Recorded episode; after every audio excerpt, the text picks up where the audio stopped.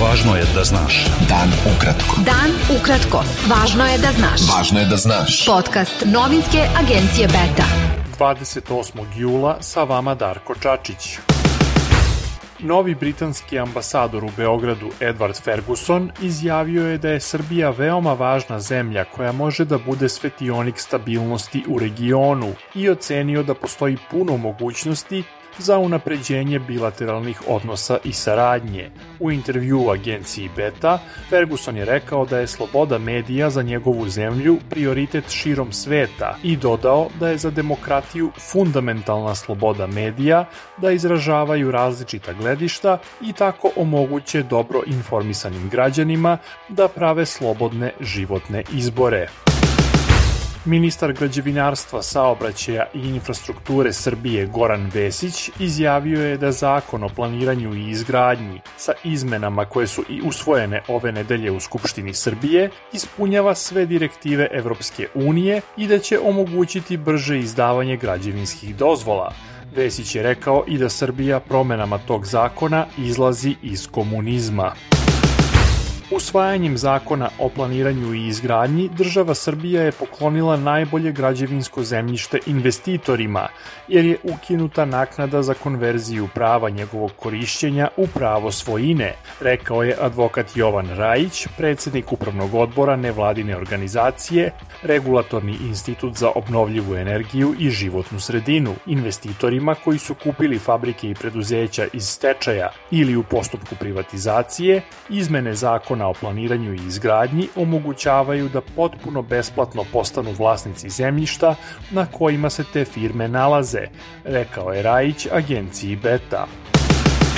Više od polovine građana Srbije, 55%, smatra da je sistem zakazao u slučaju dva masovna ubistva početkom maja, dok 31% smatra da institucije ne snose odgovornost za smrt 19 osoba u školi Vladislav Ribnikar i u okolini Mladenovca, pokazuju rezultati istraživanja agencije Stata. Prema tom istraživanju, 44% ispitanika podržalo bi na izborima široku koaliciju oko Srpske napredne stranke. Za hipotetičku koaliciju stranaka koje su formalni organizatori protesta Srbija protiv nasilja glasalo bi 41% građana, a za koaliciju desnih opozicionih partija 10%. Naredni 13. protest Srbija protiv nasilja u Beogradu biće održan sutra od 20 časova. Demonstranti će prošetati od trga Nikole Pašića do sedišta Republičkog javnog tužilaštva.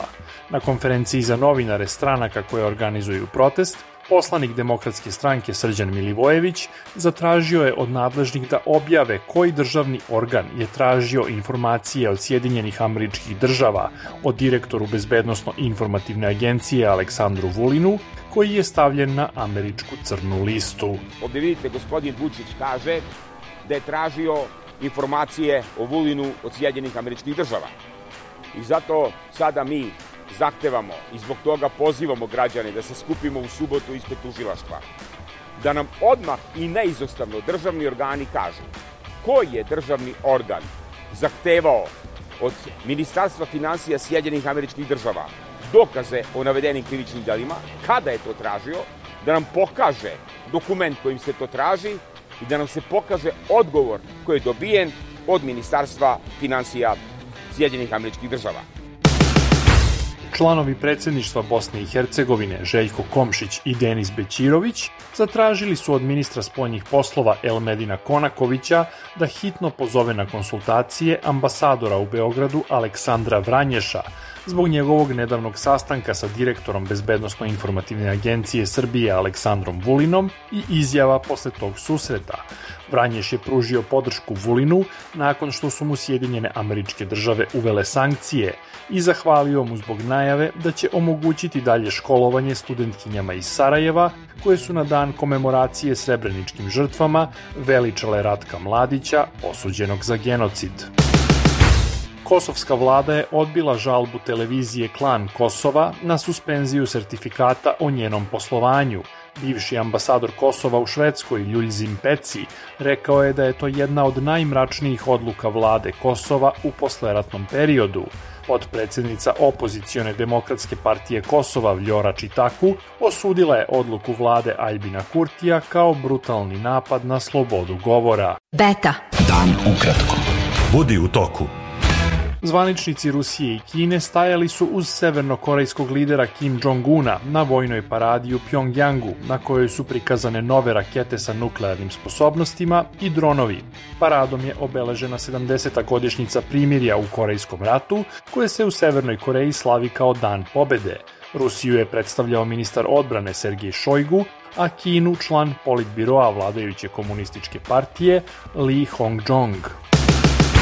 Lider vladajućih poljskih konzervativaca Jaroslav Kačinski izjavio je da su se plaćenici ruske paravojne grupe Wagner premestili u Belorusiju da bi provocirali Poljsku.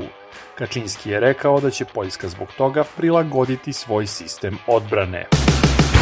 Danas je globalni dan prekoračenja plastike, odnosno dan kada je količina plastike proizvedene u svetu prevazišla sve međunarodne kapacitete i napore da se njom upravlja – dan kada su potrošeni kapaciteti za upravljanje plastikom na planeti, prvi put je ove godine objavljen na međunarodnom nivou. Bilo je to sve za danas. Sa vama je bio Darko Čačić, slušajte nas i sutra. Pratite nas na portalu beta.rs I društvenim mrežama. Važno je da znaš. Dan ukratko. Podcast novinske agencije Beta.